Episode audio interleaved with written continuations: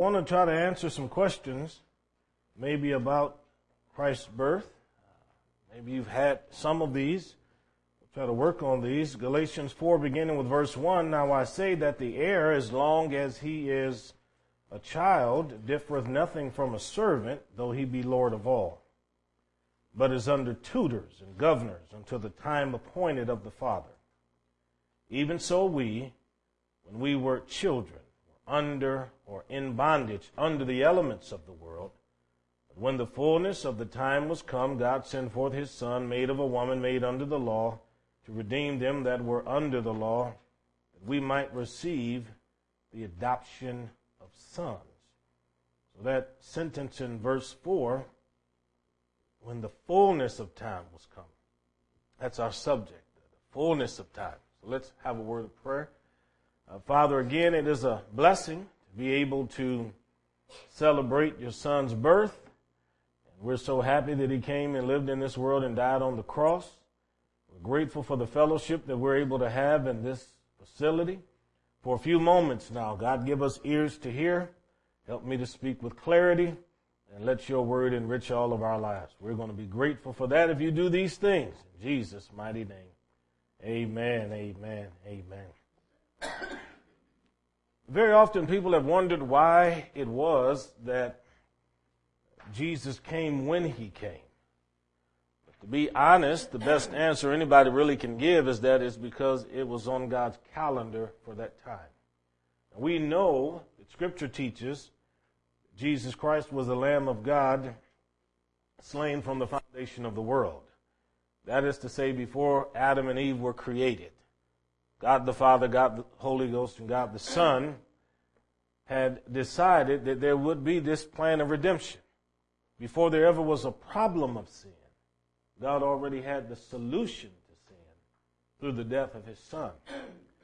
The preceding verses in chapter 3 speak to us about the function of the law.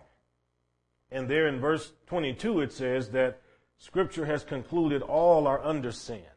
Romans says all have sinned and come short of the glory of God.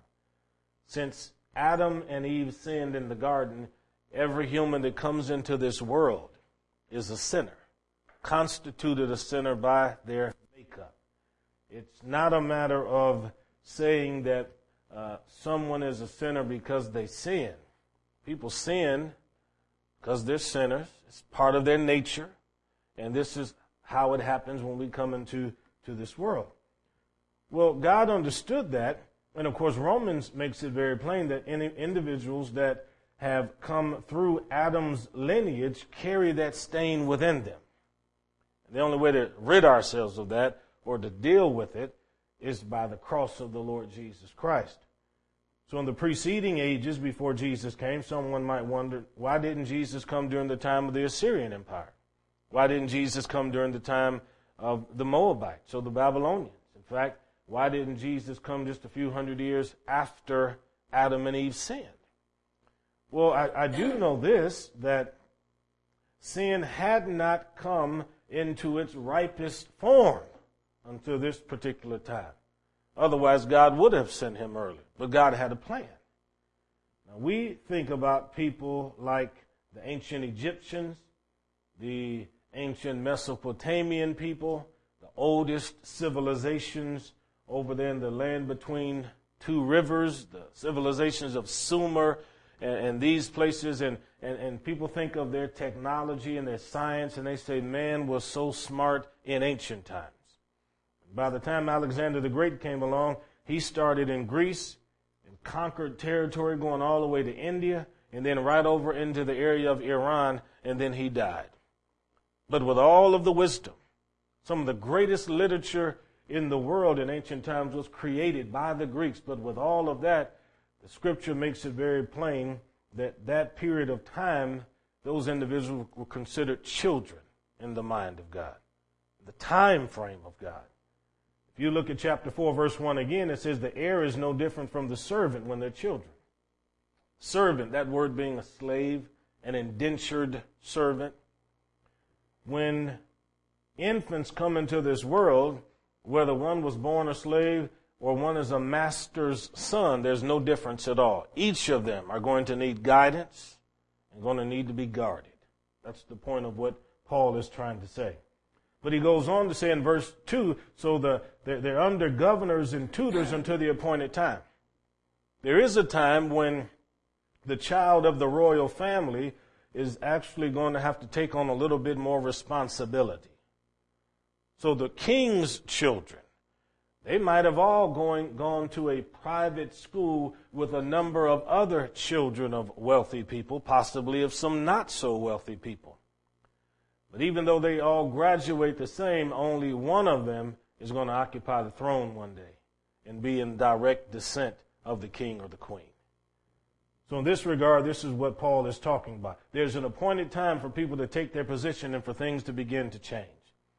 And even though they may look the same and act the same as children, at the, at the proper time, in the fullness of time, they'll have to be able to prepare themselves for the work, begin the work. Well, he says in verse 3 then, even so, when we were children, we were in bondage under the elements of the world. So all of the previous generations, in God's mind, however smart and however wise we think they are, in the mind of God, these were children in the sense that they were all up under a schoolmaster to bring them to the point in time where Christ would come into this world. And it's in the fullness of time that God made the declaration King Jesus is going to come, and now it's time to grow up in grace and in knowledge and in our spiritual life. The Old Testament was about the types and the shadows, but the New Testament is about the reality. You've heard people say that the New Testament was in the Old Testament concealed, but the Old Testament and the New Testament is revealed. So over here, we had the types and the shadows to reveal to us what one day would come, but in the types and the shadows, we only got a partial glimpse of what it was that God would provide for us. So on God's calendar then, Jesus was born. When the Roman Empire was stretching across this globe, when Augustus was on that throne and had been in power for over 40 years total. When Herod was yet reigning over Israel, it's at that point that God said, It is now when I want Jesus to come into this world. That's why that angel had to go and visit with Mary. He said, Well, what else was going on at the time Jesus was born? Well, Buddhism was in the world, Hinduism was in the world, Animism was in the world in Japan. You ask the question, where was God when all of these different religions emerged and came into this world? God was doing the same thing that he was doing when Christ was born. He was sitting on the throne trying to communicate to people. Now they say that Hinduism began approximately 1400 or so years before Christ. I don't know, but that's, that's what the, the Hindu people who speak Sanskrit that language. They say that 1400 years before Christ, that's when their, their Hindu gurus and everybody began to receive revelation. You say, where was God when Hinduism was born? 1400 years or so before Christ, Moses was up on the top of a mountain receiving the Ten Commandments.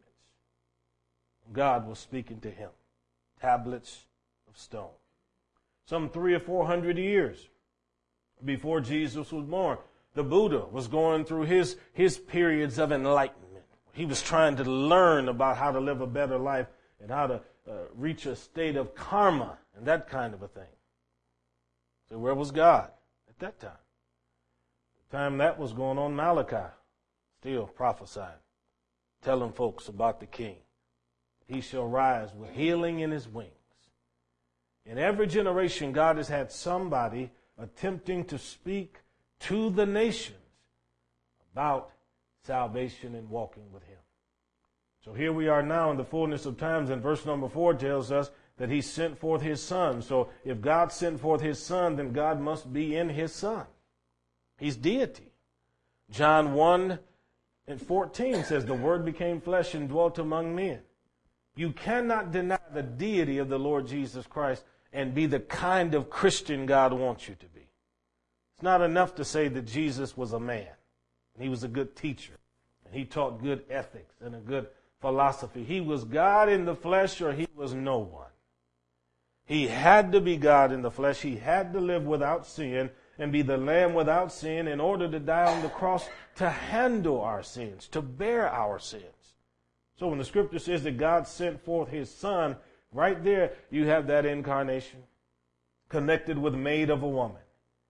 The proof of it. Paul is saying, I believe that Jesus came into this world through a woman. Now I've heard people say that Paul never ever talked about the incarnation or the birth of Christ. Here it is right here in verse 4. He makes it very plain. Jesus came into this world with a flesh body like you and I have. Think about that. He was born into this world with one heart, two lungs, hands, feet. He was born into this world able to weep and cry, able to laugh, able to be angry. Imagine how blessed Mary and Joseph were to be able to see that baby take his first steps, to be able to nurse that child. Jesus came into this world to be exactly like us. Philippians makes it very plain. He took upon himself the form of a servant that he might become like us. See, becoming like man, he made it possible for us to become like God. What do you mean when you say like God? I mean godly. That's what godly means, to be like God. None of us in here are deity in that sense, but, but we are godly. We should be. Jesus came into this world to be human, to be humanly, to be manly. So then the scripture says in verse number four, he was made under the law. And this answers the question, why of all of the different kinds of ethnic groups on the planet, why was Jesus born to the Jewish people? because to the Jewish people were committed, according to Romans, the oracles of God, the law of God. Jesus had to be born under the law, so he had to come through those people who had received the commandments from God. That's why he wasn't born in Norway. That's why he wasn't born somewhere in Rhodesia or over in Benin in West Africa. This is why he wasn't born to, to a Native American Indian group, but he was born right there in the center of the people that were descendants of Abraham because he had to come and be born under the law. These were the people who followed the law. God started with one man named Abraham. From that man Abraham, he created one family. From that family, he made a tribe. That one tribe became a nation. And it's in that nation through the tribe of Judah that our Savior came into this world. So whenever someone asks you why did Jesus have to come through the Jews and why does it seem that like God favors the Jewish people, it's because it's to them that God sovereignly chose to give his law. He, he didn't choose the Papua New Guineans. He didn't choose the Brazilians. He didn't choose anybody here in America. He didn't choose any of the Europeans. He didn't choose anybody from Great Britain. He sovereignly chose the Jewish people. Jesus came into this world born up under that law coming from a woman because the plan of God from the beginning was that this message would go to the nations through the Jewish people. That's Romans. So here's the purpose of his coming. Verse number five. To redeem what does it mean to redeem? It, it means to purchase. Means to buy. Sometimes because we have the prefix re on there, we'll say purchase again or buy again. And so that, that reminds us of Adam. Adam was placed in the garden by the Lord. He and Eve were told to obey. Once they disobeyed, they lost out with God in the sense of sin. Because of sin, I should say. They were expelled from the garden. The Lord covered their nakedness, and they had to go ahead and start life all over again. Now, they still had a relationship with God in that they were offering sacrifices, but they now had a sin nature. Jesus came to redeem them that were under the law. Romans says from Adam to Moses, death and sin reigned. So from Adam to Moses, there was no Bible. So how did people know what they were doing was wrong? God communicated with mankind the same way he communicated with Adam and Eve. He walked with them in the cool of the day in the garden in the evening sometime. When he came to Abraham, how did he come? He came to Abraham in visions and spoke to him. Abraham didn't have a Bible. There was no CD. Nobody had an iPad or anything like that. God had to come to individuals individually and speak to them personally. The relationship was personal. It was not some abstract thing where they were looking up into the stars trying to figure out what the stars meant for their day or for their week. And whenever they did look up into the heavens to see the stars, God even spoke to them about the stars. He said, Abraham, look up there in the sky. How many stars do you see up there? He said, I can't count that many. He said, that's how many kids you're going to have. Your seed is going to be like that. He said, now look down there under your feet. He said, how many grains of sand do you see down there in that dirt? He said, there's no way on this earth I'm going to be able to count all that that I see down there. He said, that's because that's going to also represent the number of your seed. So God, God was giving interpretation to people individually. And so the, the, the way people learned what was right is God came to them and told them this is right and this is wrong. And they passed those traditions down. But as sin multiplied and increased, you see that wages of sin being death, lifespan got shorter because of man's increased iniquity. Then during the time of Moses, the fullness of time, again, God chose to bring the law.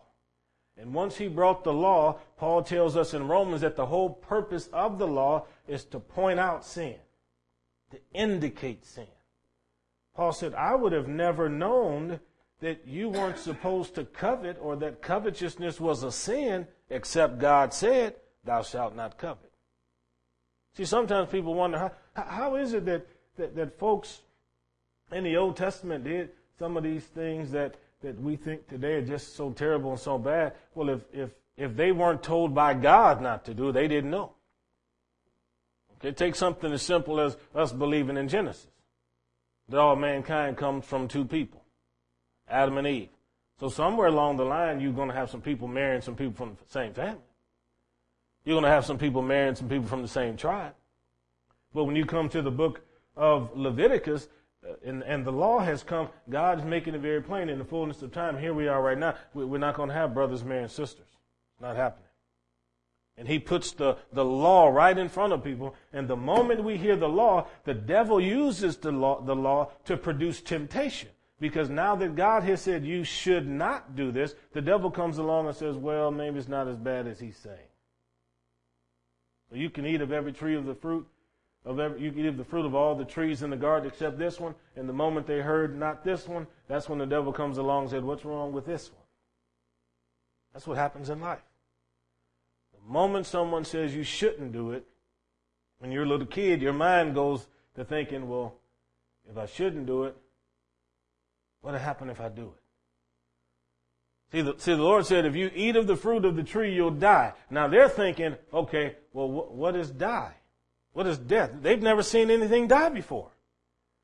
Leaves hadn't died. Animals hadn't died. R- remember, when, when, when death began in them, it was not an instantaneous thing. It was a very slow process. They didn't eat the fruit and fall over dead. The first time they really saw something die, Cain killed his brother. Cain killed his brother unless we want to use the animals they were sacrificing and offering offering to God. But the first time they really saw human bloodshed, Cain killed his brother. And it's these kinds of people that we have in this world right now. According to verse 5, Jesus came into the world to redeem because the law put us all up under the category of sinners. It's inescapable. A person can say, well, I don't believe in the Bible. I don't believe in God. I don't believe in the devil. I don't believe in heaven. I don't believe in hell. So I doubt that there's anything called sin. I certainly don't believe in righteousness. Well, because you don't believe in that, you certainly are a sinner. And you fall under the category of sin. And it's that kind of mindset that Jesus came to redeem. To redeem them that were under the law in order so that we might receive the adoption of sons. What does it mean to be adopted? Amongst the Jewish people, and even amongst the Romans during the time Paul was writing, when you became an adopted son, you literally became a legal son. You cannot be unadopted. That's the, that's the point. Once you became an adopted son, you, you were in the family. And that's, that's all there was to it. Now, you can walk away, say you don't want to be part of the family, but as far as the legal process, you're in the family. And when Jesus came to redeem us, he purchased us and brought us out of darkness, out of sin, in order to bring us into right rec- uh, reconciliation and right relationship with our Heavenly Father, from whom we had been estranged. And when someone is estranged, they're not talking to each other. You can find parents and children that'll go decades and not speak to each other, or siblings who will go decades and not speak to each other, or best friends who will have a problem and go decades and not speak. And that's how it was with, with much of mankind. God had a relationship with the Jewish people, but you can see in the Bible that the Jewish people had an off and on relationship with God, but the rest of the world, they were away from God because they were following other gods and deities. And it's not because God wasn't reaching out to them. Read Isaiah, Jeremiah, and Ezekiel. They were prophesying to the nations. And we have no idea how many times the Old Testament books might have been copied and sent to different people and other individuals might have had an opportunity to read it. The scripture says the salvation of God has appeared to all men. We don't even know the processes of God's redemption and what he's been doing to try to lead people to a greater knowledge of who he is. But we do know what we have here in scripture. The Bible is not primarily about the islands in the Pacific. So you don't get a whole lot of information about ancient peoples that live on the islands. The Bible is not about folks that lived in Uruguay in ancient times or the ancient Mayans. It's specifically about the Jewish people. And that's where the focus of God's revelation has been. That's not to say in ancient times these other cultures weren't important and there weren't things that were taking place. I'm only saying that God is dealing specifically with the Jewish people in the revelation here in this text here. There were a lot of people alive during Abraham's time, but God was only focusing on Abraham. The scripture says Adam and Eve had multitudes of sons and daughters, plural, but we only get the, the genealogy of the sons. So God was doing something specific when he was working in revealing himself through scripture and helping the people understand who he is and the revelation as progressive as it was from Genesis 1 1 right on up to the point where Jesus came, it was a dizzying amount of information people had to deal with. By the time Jesus came, there were people just couldn't take it anymore. And that's why Herod himself ended up trying to kill all the babies two years old and under. How can there be another king? How can there be someone who's supposed to be the Son of God? How can people come from foreign nations to bring gifts to someone and they're not bringing them to me? The devil was in him to try to stop God's plan of redemption. So you're adopted and I'm adopted, and we're not without the love of a heavenly Father. now, this is a verse that's very comforting to people if you've ministered to them the right way. It's very comforting to people who grew up and did not know who their parents were or may have grown up in foster care, shuffled, shuffled from home to home.